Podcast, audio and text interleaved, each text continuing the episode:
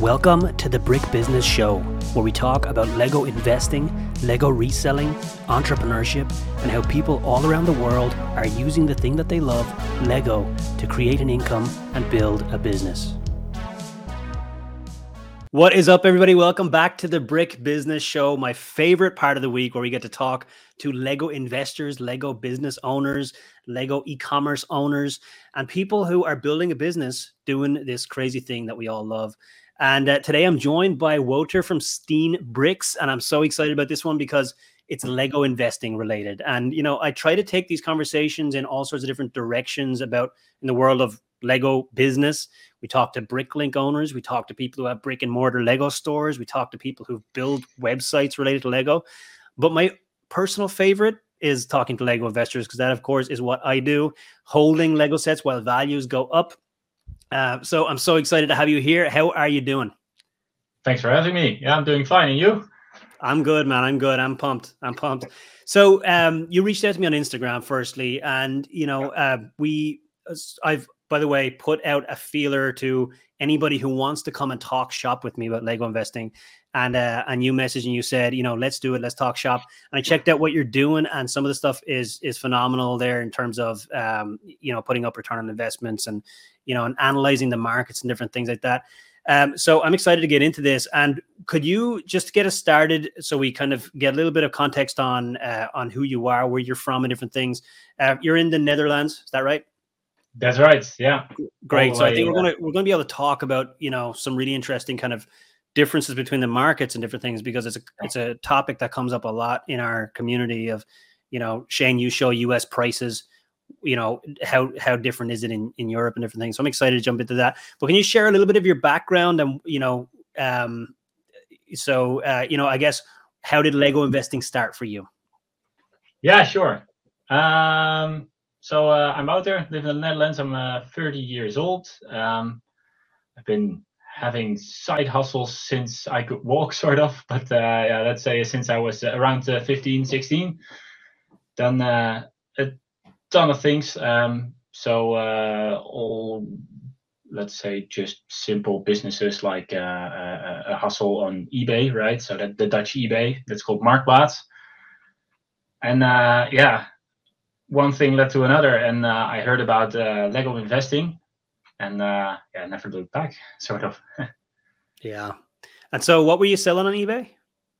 Yeah. So, um, oh man, where did I even start? So I, I started with picking up uh, free listed stuff. So uh, if uh, somebody had uh, probably a big thing uh, like a couch or something, I had a big car, so I was able to fit that. And then uh, later on, uh, we just put it on the exact same platform, and whatever remains, whatever I got for it was was all profit then. So that's awesome.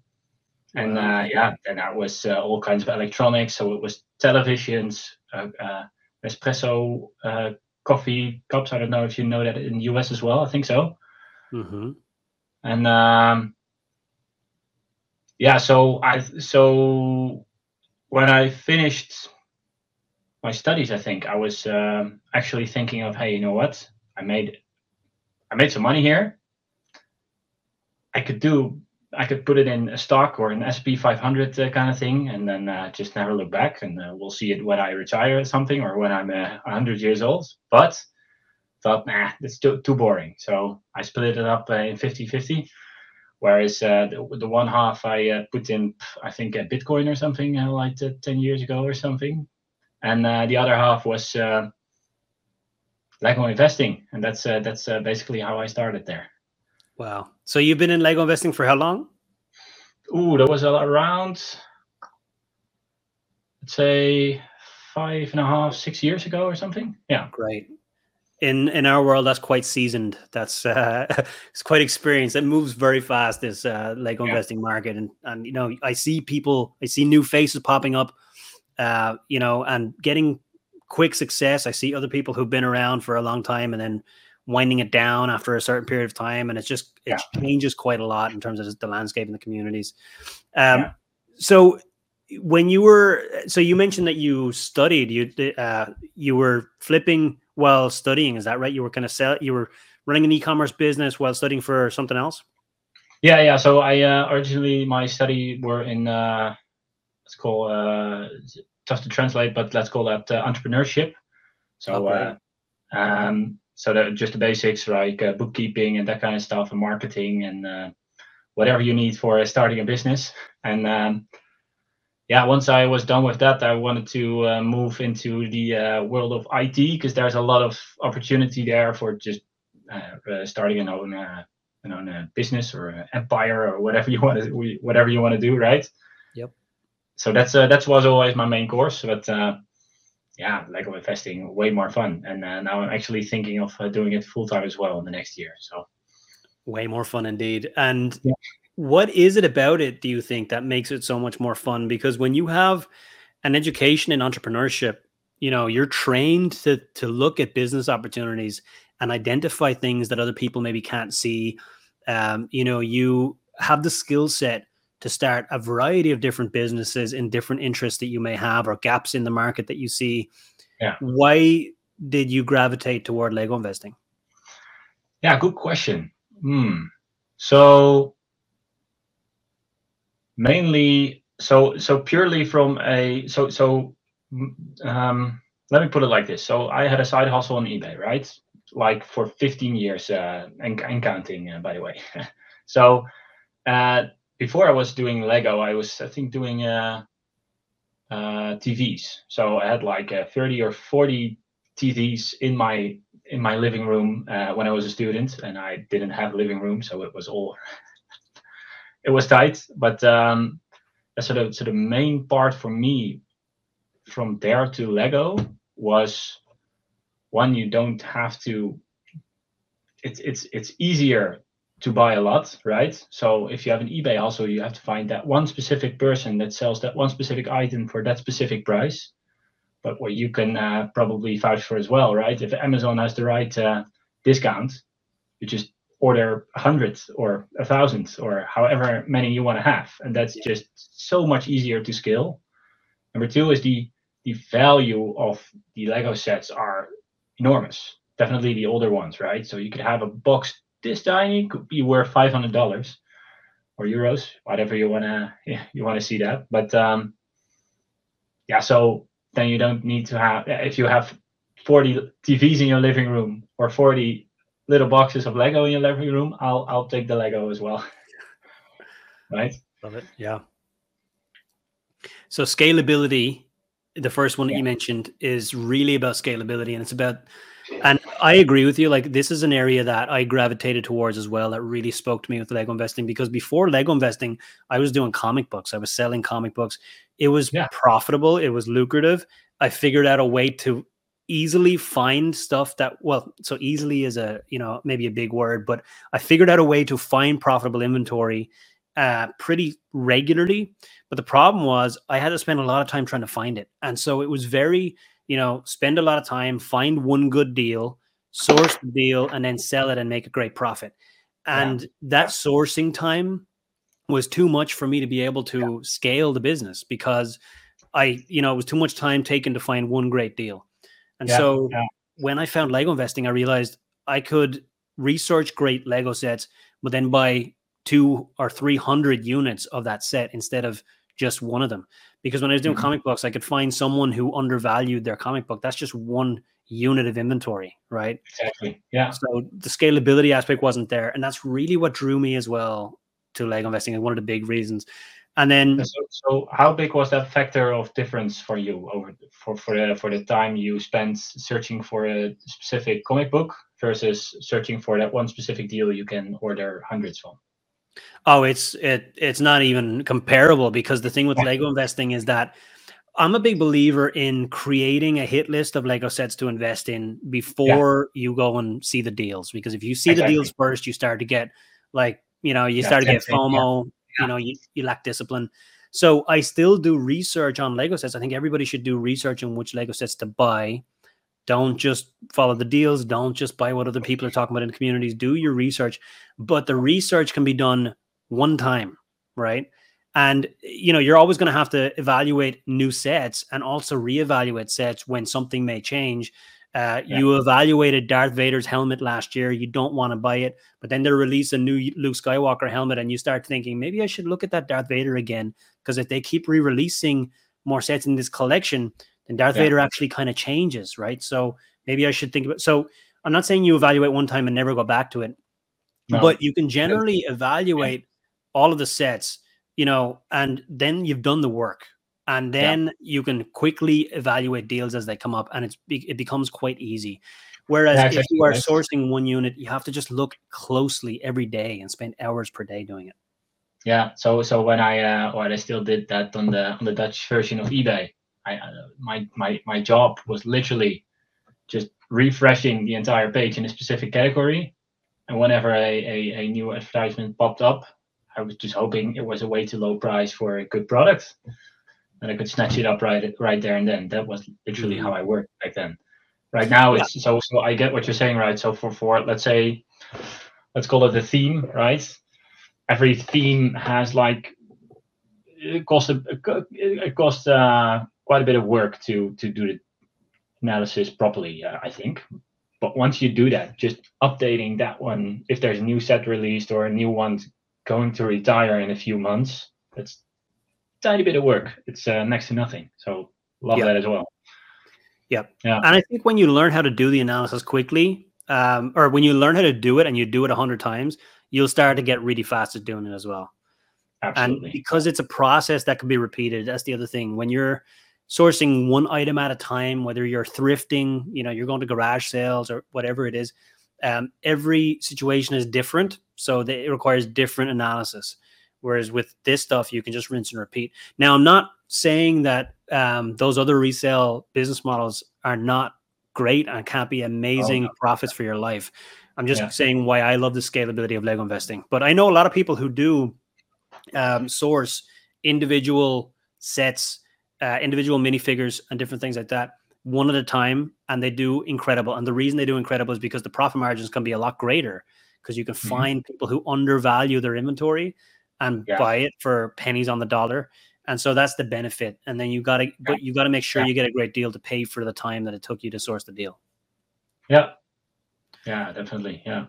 So, um, so you so scalability, and then the second point that you mentioned there was the appreciation of the price, right? Because over time it goes up in value, and then that means that um, you know, is it what is it about the appreciation that you like so much? Is it that it removes some mm. of the mm. risk? Uh, you mentioned the storage. You know, you'd rather have something going up in value, taking up the same storage as TVs.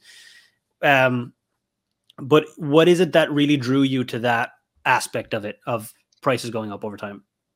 Yeah, so so I always look for. So I think every every entrepreneur does this, but uh, I always look for opportunities to minimize risk, right?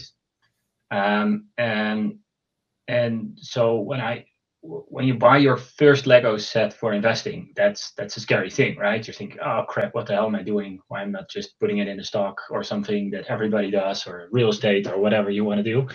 Yep.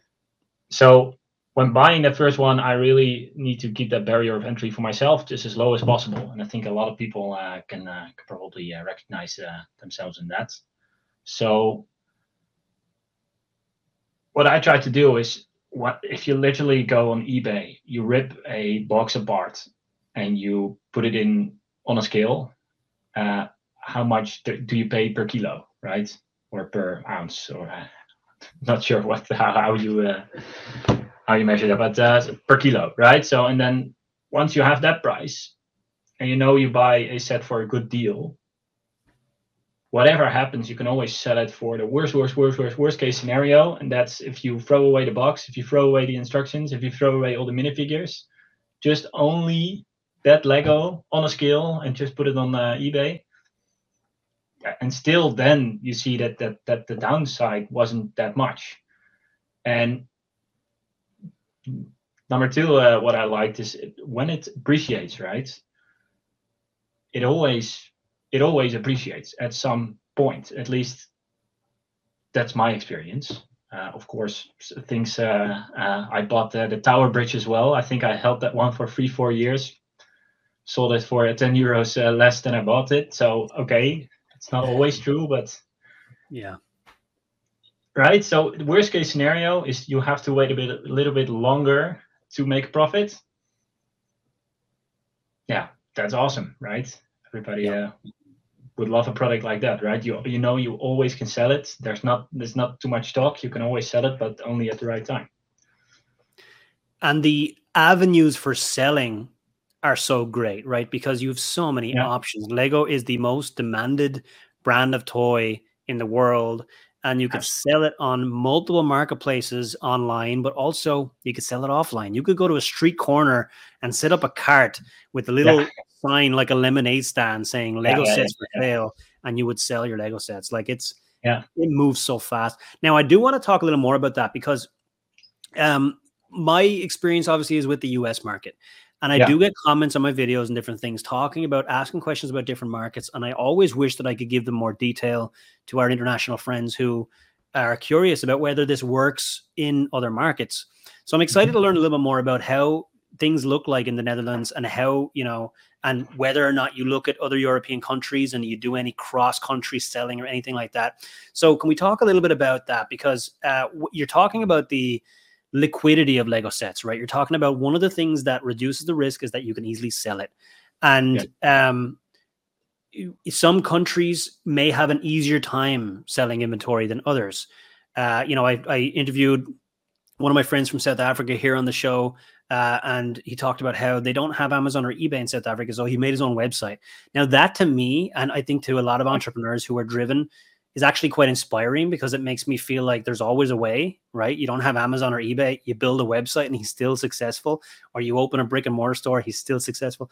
Um, but for but some of us are spoiled, and in the US, I fully understand we are quite spoiled with our options, right? We've got options yeah. for so many different yeah. places where we could sell. Yeah, so, can you walk me through the landscape in the Netherlands in terms of where you can sell things? What does the online landscape look like for e-commerce, and uh, how easy is it to move inventory? Yeah, sure, sure. So um, a bit about uh, Dutch people, right? We're this is literally psychological uh, uh, research. Uh, one of the most frugal people in the world, although we're a very rich country. One of the most frugal people in the world. So uh, we have a Dutch, like I mentioned, the Dutch version of uh, eBay. I think it was actually acquired by eBay as well. So they own the actual website. It's called Marktplaats, but yeah, it doesn't say .nl. Okay. Uh, so I think there are 17 million, 18 million people live in the Netherlands, and I think the site gets about 2 million hits per month. It's absolutely insane. So you can always sell it there, and that's like exactly what eBay is, but the Dutch version. Okay. And the funny thing is, we have a Dutch version of Amazon as well. So we have Amazon. Um, however, the bigger player here is like a huge supermarket chain who does a Dutch version of Amazon as well, way before Amazon was even here. So it was like yeah, 10 years or 10 years before or something. And it's called uh, Bol.com. Um, exact same thing. And uh, so so you have like a for that one you have like a way tinier market, but everybody in the Netherlands uses that one, and um, Lego is a huge thing in the Netherlands as well. So we have like a few Lego stores, I think uh, four here in the Netherlands. I I I, I I've had uh, I've had moments that I literally couldn't get in the door because it was just too busy, and there are guards there saying, "Hey, don't come in, please." Yeah. So that's that's sort of about that's that's sort of uh, our dutch market right? So um, i do sell in europe as well because um, i think uh, hong kong and the netherlands are one of the best uh, uh, uh discounted prices of lego around the world. Um, don't uh, don't fact check that. Yeah, do please fact check this, but uh, don't uh, throw me in front of the wolves if it's wrong. But uh, that's uh, my uh, humble opinion. So, yeah, if you have those deals and you just literally put them on eBay, put them on Amazon, put them on the big websites you're using as well, you have a huge uh, market within Europe. So. Yeah so although you have like these weird little things uh, for the for the Dutch market, to be fair, that's that's where I'm selling like 80% of my stuff, and then the other 20%, yeah, they go through uh, to Poland, to Spain, to uh, Croatia, those kind of countries. Mm-hmm. But yeah, that that that's that's a bit about our market. So yeah, that's that's very helpful context. And um, so you said like around 20% of your your sales you could sell in other countries in Europe. How mm-hmm. easy is it for people across Europe to sell cross country? Because sometimes I do get those questions of, Shane, I'm in a very small country in Europe. Uh, we don't have a big presence online. We don't. Amazon don't have a big, you know, um, uh, website here. What do I do? And you know, I obviously I'm not there. I, I don't have the the firsthand experience of doing it, but I do know people who successfully sell across all European markets. They send their Amazon yeah. inventory into Amazon Germany, Amazon France, Amazon Italy. Yeah. And um, it seems to me like there's actually a ton of opportunity to reach all of Europe if you are located on any one of the countries in Europe. But that could yeah. be a naive statement to make. So, can you share a little bit on whether you think that that actually is accessible and is that possible to do that? Yeah, so so I'm going to be honest. I don't know too much about that. Um, um, yet, right? So I, I've just started my Amazon store in the in the Netherlands. Uh, again, uh, the Netherlands is not really a thing. It's just more for um, the bol.com. The Dutch version of Amazon is is way way better. So, but of course, I wanna um, I, w- I wanted to sell a bit more in Europe as well. Um, serve the markets where uh, where they need the sets the most, right? So what I did know is literally a week ago I started this store. So I love, to be fair, I know absolutely nothing. but when you upload a new Lego set, let's say I want to sell one of these uh, here in the back, right? Uh, you automatically um, upload it to the Dutch one, to the German one, to the Spanish one, to the and go so on. So there's like eight different websites that show that you can sell that set when you have to upload your shipping cost, it's not just to the Netherlands or something. It's to the Netherlands and all those websites as well.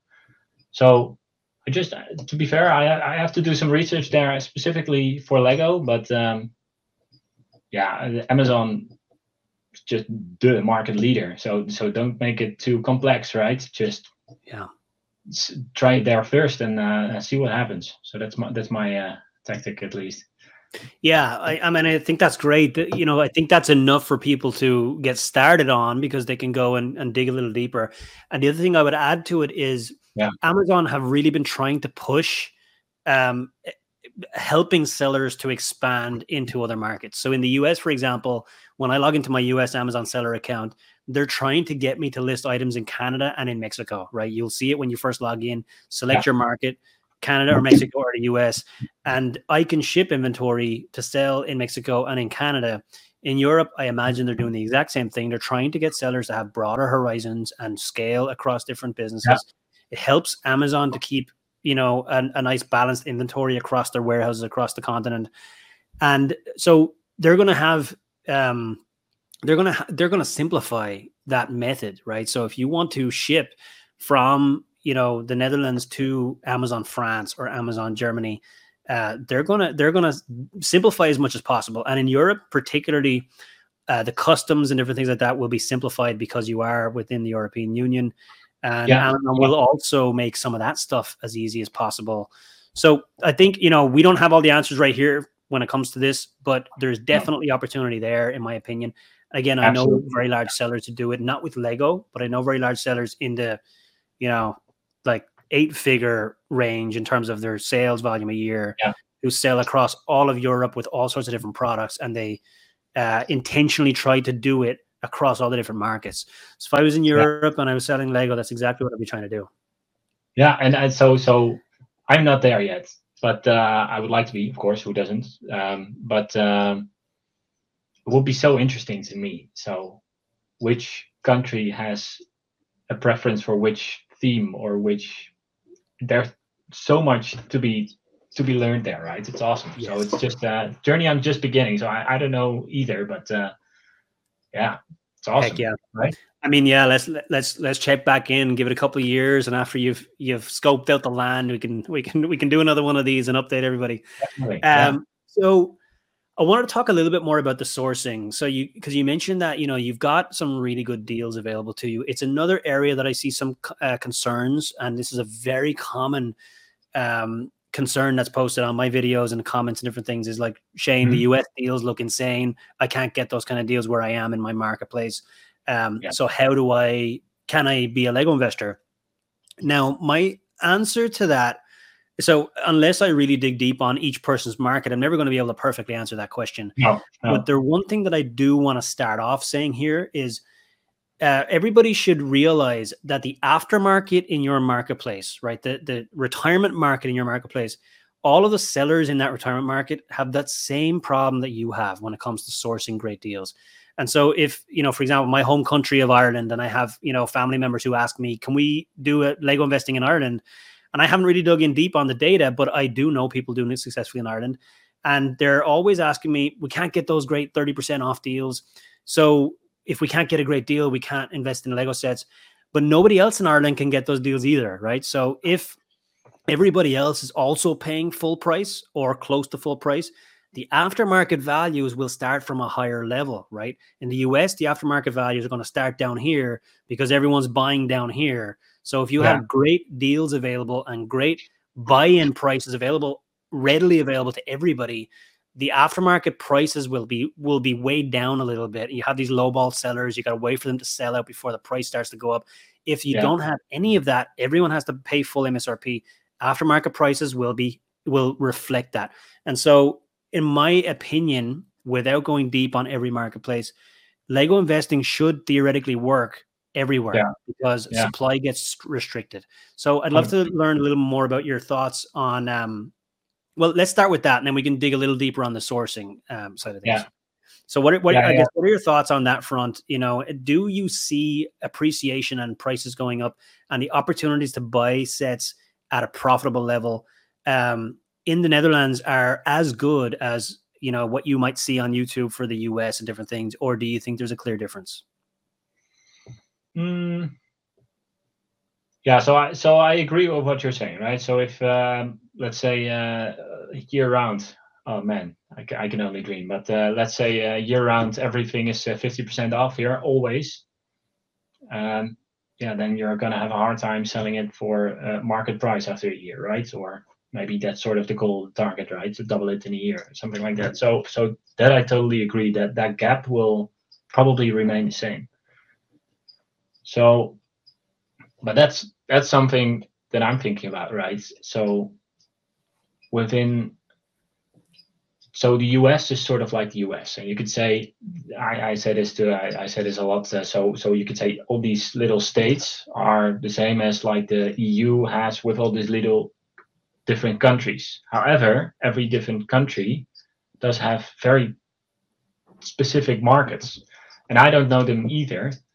But what I do want to know is if it actually is true that the Dutch market is so much cheaper worldwide than the others. Because if that's the case, then for a European marketplace, if I can find that uh, on Amazon or something, then there is indeed huge opportunity, right? So let's say we have a standard discount of 30% for, for example, Speed Champions. Uh, I think I can uh, go to the store tomorrow and buy like three of the models for 40% 40% off. Not even exaggerating. So, uh, so um, if I put those online tomorrow, right, for someone with a cheap shipping uh, or something uh, to pick up in, let's say, Spain, there is so much opportunity there. Oh man, you have no idea. So it's just sitting there, right? Waiting for someone to actually fill that gap. So I'm not there. If you're listening to this, holy crap, uh, please reach out if you if you know a bit more about it. But uh okay, so yeah. What awesome. you're talking about is basically taking the concept that I just mentioned, which is, you know, the the, the market value in retirement is going to reflect the available discounts during the life of the set. And if you can get incredible discounts in your country, but then you can sell the inventory in another country that doesn't have the same level of discounts, mm-hmm. the market value in that other country w- will be higher naturally because the sellers there could not get the set at a great price. And so the market yeah. value is higher. You got to set at a yeah. great price. So you immediately have a bigger margin, a bigger return on investment before, you know, anyone in that country, any of the sellers in that country can even have a chance to compete with you. You just have yeah. this naturally increased return on investment because you bought it in a different market where you were able to get it at a better price. Yeah, absolutely. So, for for example, right, let's say uh, we have fifty percent discount, and I'll just uh, name uh, Spain as an example. They don't, right? They they stick at MSRP all year round. And let's say uh, after one year, the price doubles, right? So then after one year, I'm able to sell it for MSRP, but there you can sell it for double MSRP. So you can four times uh, you can quadruple is that the right word? Yep. Your investment. The one you so, bought that's insane, right? It's international arbitrage is essentially what it is, and it's really interesting way to do it.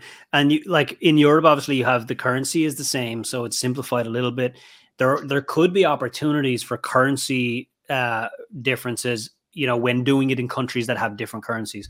For example, you know, if you're doing it from the US, uh, to Canada, you know, you're going to have to think about the U.S. dollar and the Canadian dollar and the the uh, currency exchange, and also from the U.S. to Mexico.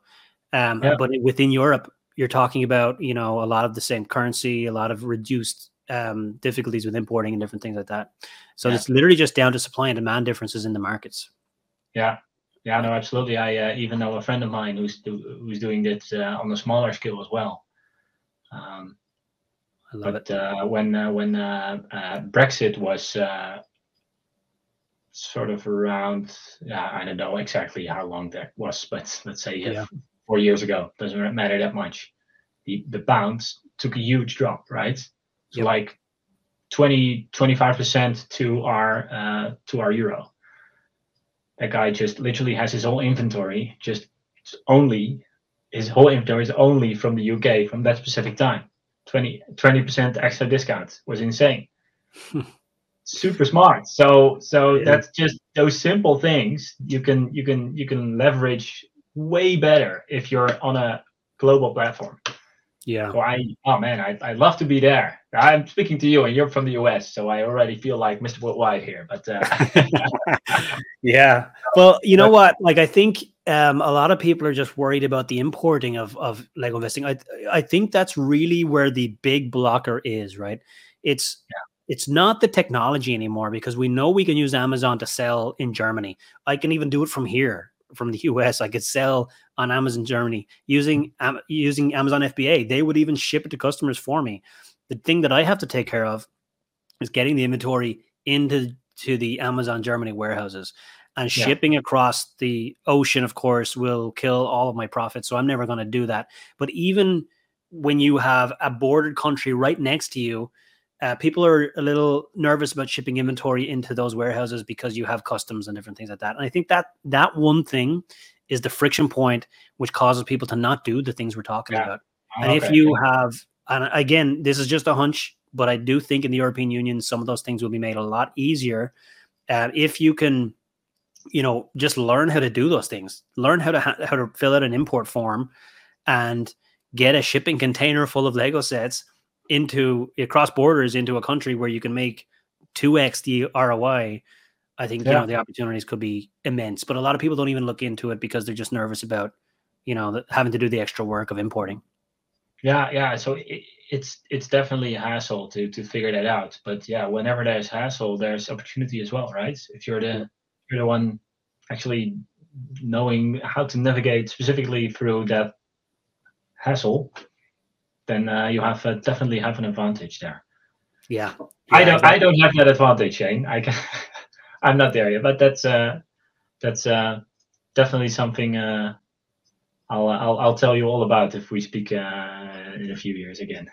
Yeah, yeah. I mean, right now we're just dreaming. We're just talking about opportunity. Yeah, that's fine, right? Um, I love it. So I wanted to talk a little bit more, just dig a little deeper on the the, the idea of sourcing, right? So um, can you walk us through a little bit about what you're sourcing, you know, kind of strategy is high level? You don't have to give away any secret sauce or anything like that, but you mentioned some great deals are available out there.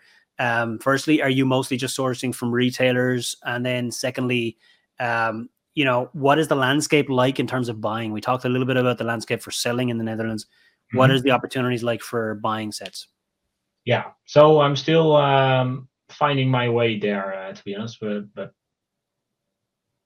to be fair, I, I, I will I will do that until the day I die. So, but but um, um, yeah, how to put this? So so we have huge discounts on let's say Black Friday, right? That's by far the best and the, the biggest discount here in the Netherlands as well. So, however, there's uh, nine out of ten times you have a limited amount of orders you can do. So maybe I'm uh, saying something I shouldn't here, but uh, I'll just say it anyway. There's always a way to navigate that as well. It's the exact same thing. It's a hassle. So, for example, I know a few websites here. Doesn't uh, not gonna mention those where you can only buy two, and it says with big letters you can only buy two per account. It's just not true. Just go again, order it again, and they will arrive all at your doorstep, no problem whatsoever. So I even bought like 60 big boxes all at once. It was all fine, no worries. So that's that's that's my journey now. So uh, I'm not really into the big retailers yet. I, I i've been in contact with uh, with uh, actual uh, uh, retailer of uh, Lego as well. But to be honest, those discounts are just um, mostly in VIP points, and it's not really my cup of tea for now. And you have to be very specific with if you want to buy officially from Lego as well. You have to be extremely specific in where you sell it, because you can probably imagine like the world uh, thing uh, we, we talked about uh, before, right? Is um, Lego really tries to control their marketplaces in each different country. So that's difficult, but you don't have to comply with that per se if you're just a customer. So so so that's all I know for buying. I, I don't really have like a wholesale uh, client just yet because those are just not interesting enough. I'd rather just do it on uh, in a tricky way with with the uh, uh specific discounts on those huge holidays. That's like 80% of my stuff that I buy, if not hundreds, are always on those holiday discounts. Call it Black Friday, Christmas, Singles Day, uh, Valentine's Day, or whatever mm-hmm. that that's that's definitely the best best time to buy. So, but how, how's that? Uh, how's that in the US? Is that uh, do do you have that 80-20 thing as well? No, that's. I think that's interesting that you say that because for me, um, I don't.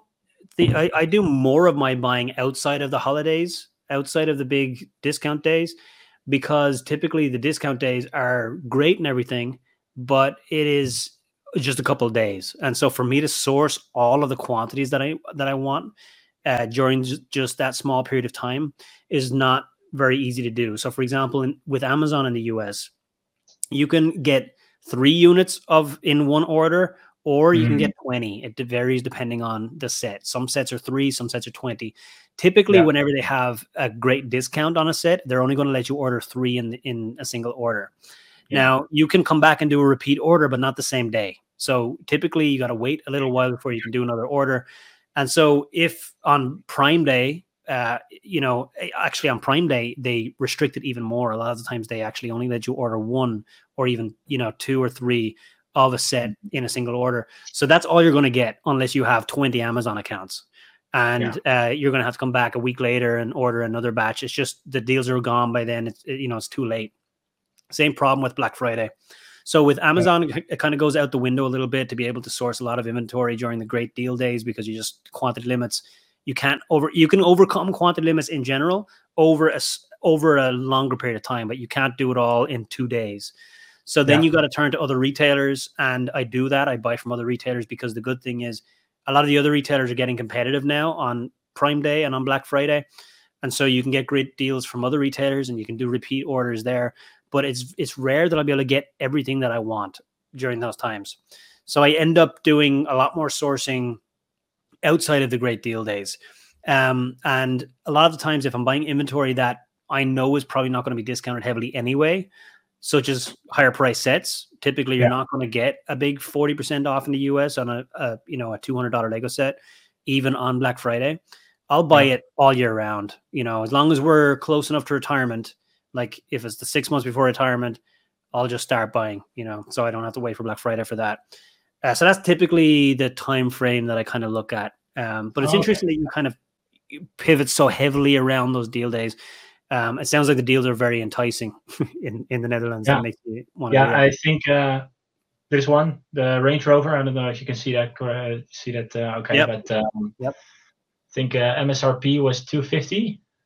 Um, yep. But uh, 10 of those for uh, 100 at um, at Prime Day, Black Friday, Black Friday, I think. Yeah insane. So I put that literally on on uh, on the the Dutch Amazon, uh, let's say the next day, and uh, already sold uh, three or four for two hundred or something. It's just the exact same website. It's just such an easy, simple flip. It's fantastic. It makes me so happy to hear those kind of stories. I just love, I just love it. Yeah. What a you know what an easy turnover, right? It's it's amazing.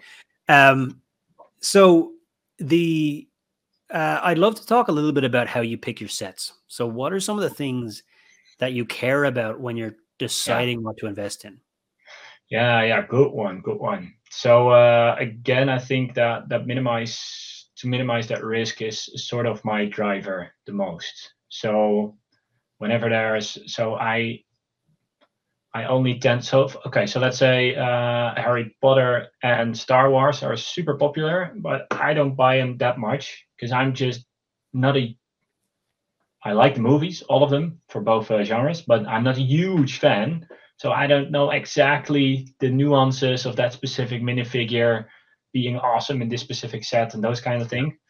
Yep. And I'm I'm always gonna be one step behind, right? On the on the, in, in instead of being if, if someone is a huge fan, they always will know better than me. So um, you have that, and number two is that it's sometimes uh, definitely for Harry Harry Potter for me. Uh, it their own so the movies are sort of done now. I never say never in Hollywood, but uh, so uh, that's it, right? That's where the Lego sets are gonna come from. There are only so much characters you can put in that line uh, for Harry Potter, uh, pure movie wise, if that makes sense. So there's a lot of opportunity there. I see a lot of awesome uh, Harry Potter sets uh, for you as well uh, in your in your videos as well. And I've done a few, but only if it's like a fifty percent discount or more. Then I don't even think and just buy them uh, buy them all. Uh, so then the question becomes, what do I buy? so I I love uh, things that are just very predictable, right?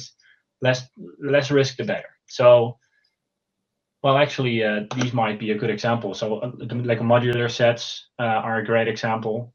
You have the um, uh, the Mini Cooper right here. Uh, that's also something. Every year comes a new one. I think the Concorde is now a, a new uh, Lego set in that one, and the Chevrolet, right, the red car. Yep. So those are just so predictable. I love that, right? Speed Champions, definitely my number one investment as well. Super small sets, uh, there's a lot of volume uh, there as well. So make a lot of people happy. That uh, puts a smile on my face as well. Instead of uh, that you just set for 500 to a thousand, just from 10 till 30, it's way more fun uh, to me. So so that's that that are my main drivers in buying a Lego set. Actually, how's that yeah. for you? What what what do you lose?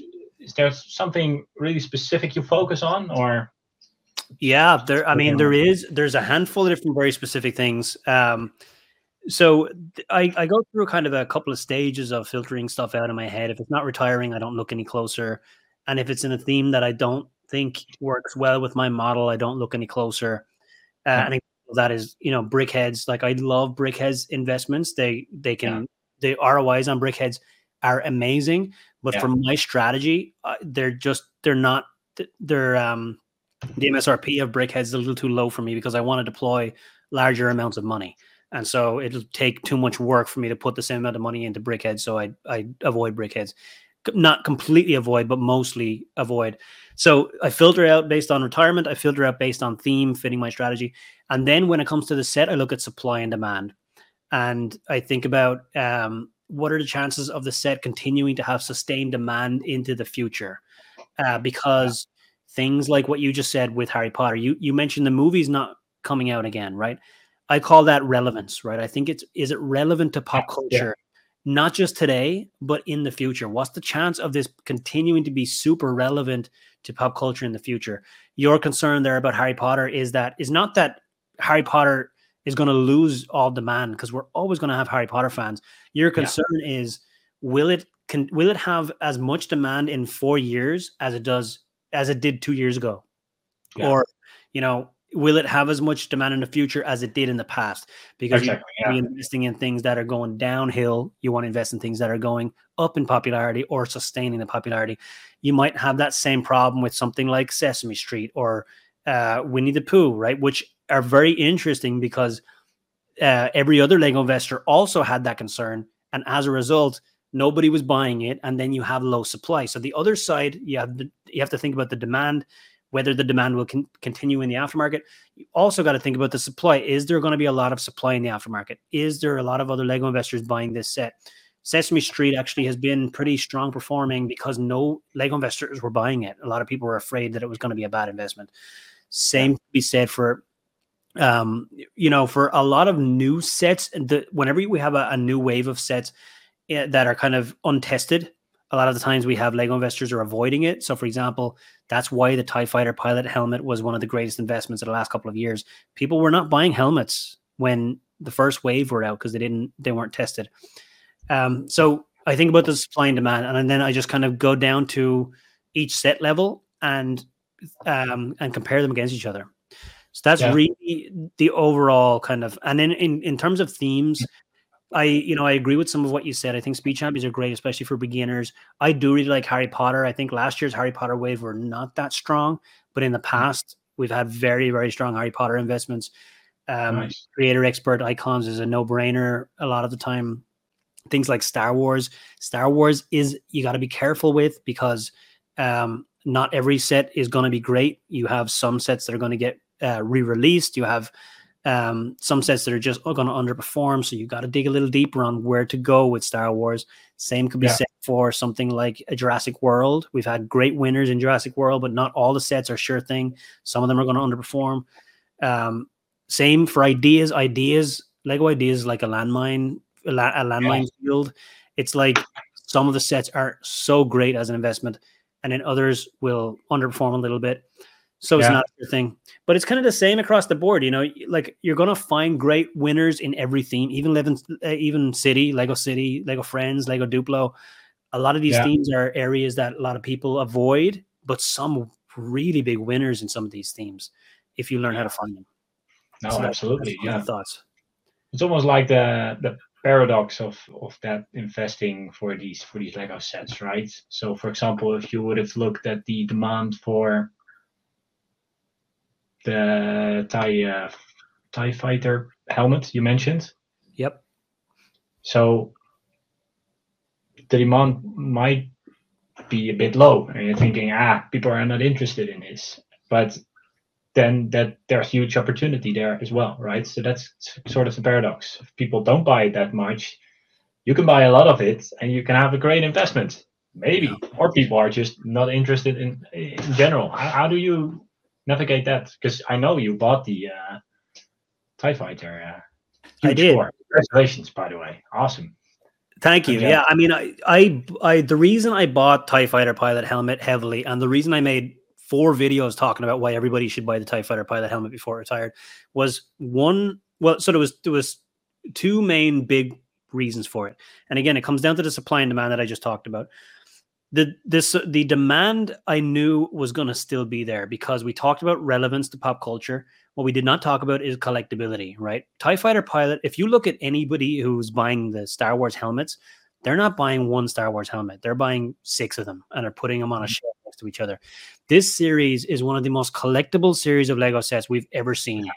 They look fantastic. Yeah. One of these sets, and you know yeah. that this collectability of these sets is just outstanding.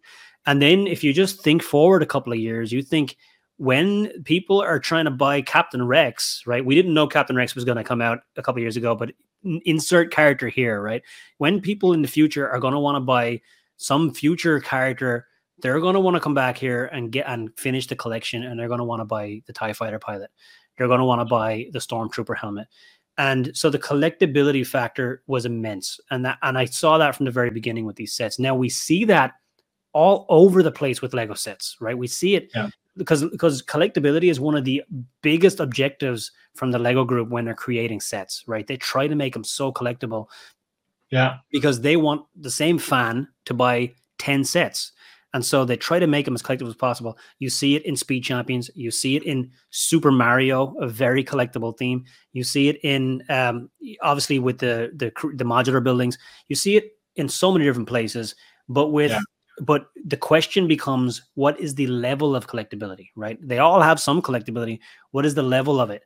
And with star wars helmets i felt like the level of collectability was the absolute maximum. Like it was so collectible. So there was yeah. on the demand okay. side i was certain that the demand would continue into the aftermarket. And on the supply side i was certain that it would be undersupplied. And the reason i was certain for that is because it was uh, an exclusive in the us to mm-hmm. uh, target and oh, okay. that, that essentially meant that Lego Group manufactured fewer of them, right? Because if they're exclusively partnering with one retailer, then they're going to manufacture less of them than you know Stormtrooper helmet, which was sold in all retailers. So I knew that the set would be underproduced, and I knew that the number of investors, Lego investors and resellers who would stock up on the set will be lower because they can't get it for 30% off on Prime Day from Amazon, right? Because Amazon yeah. weren't selling the set.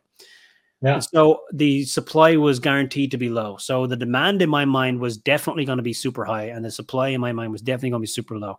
That's why I made those videos talking about TIE Fighter Pilot. Now we can do that same thing again and again, right? We can just find those sets that are going to be very undersupplied and very over demanded because of these different signals that we see happening.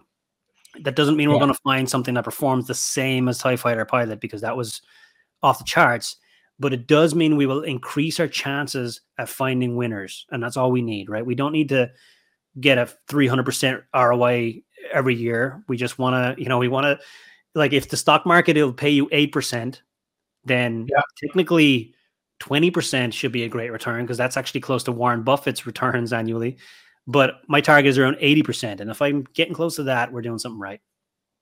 Yeah yeah, that's fantastic. I don't, I don't think I hit those numbers. It will more, more be like, um, hmm,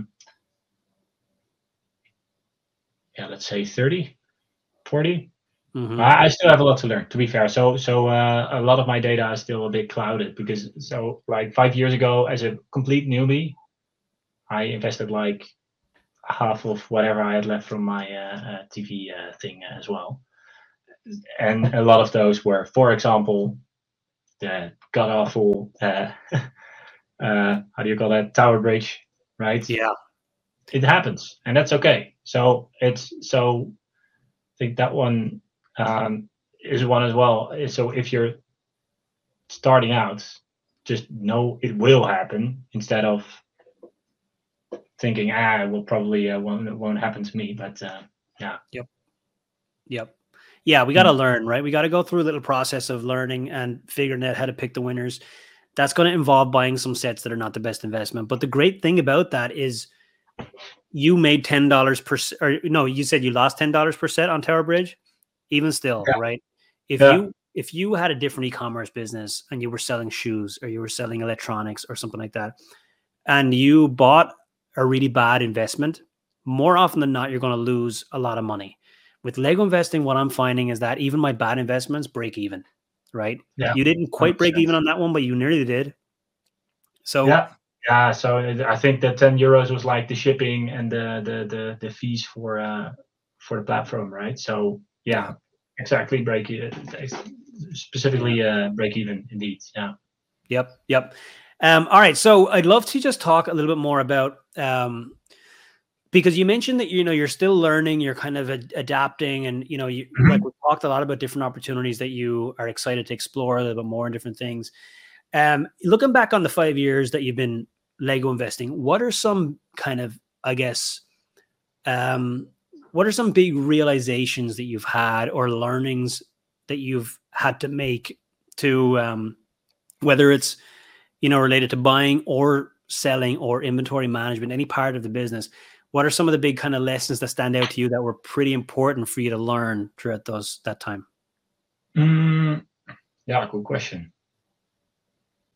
So actually, what what um, so my biggest lesson is definitely that you for something like this, um, you just really need a, a airtight system that uh, that can get you the actual data of the actual sales, right? So what does actually sell, and only look at the sales price at that at that time. So, for example, you can go on websites like BrickEconomy or Bricklink or whatever you want to look at, eBay, and you can see what people posted for.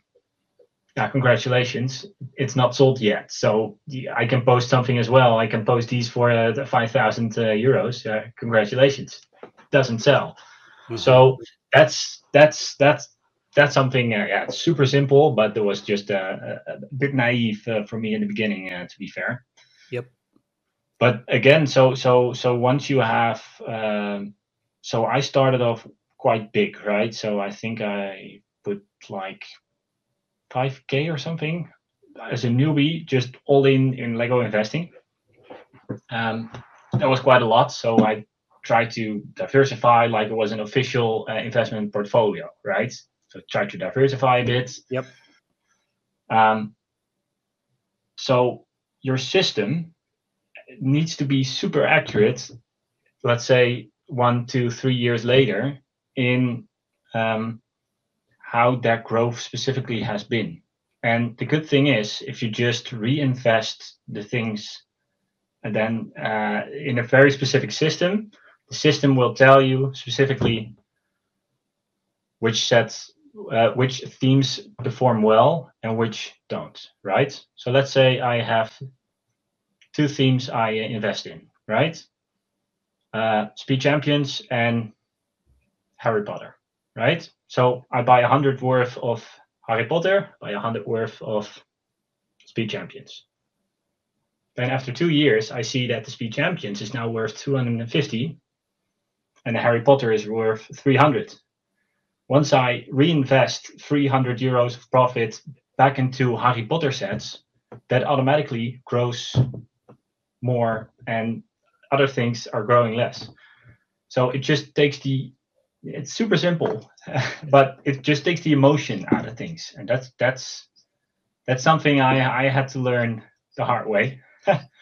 ah, Tower Bridge, cool people will probably want that. I like it, so I'll buy a few of those. Yeah, that Yeah. that's how it works. So it's tempting, definitely. So you and I, we love Lego, right? So so we're it's not not coming out of nowhere.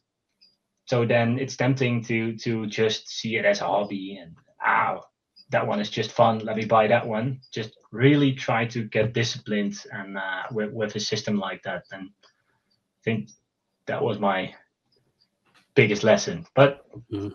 ah, learn something new. So And is this a huge lesson for you as well? Something uh big blunder you made uh well in the beginning of uh, investing? um some of the blunders that come from mine from me is really yeah they are actually similar. It's a similar cause behind it. It is really about not treating it like a business. And i think that's exactly what you're saying as well is that Yeah. treating it too much like uh, a hobby. And in the beginning i was buying sets because i was interested in them. And i made the assumption that other people would be interested in them as well because i was also interested in them. So i'd walk into a store and i'd be like oh this looks like a cool set. I'll buy five of these and that was the way i chose my investments and when i first started.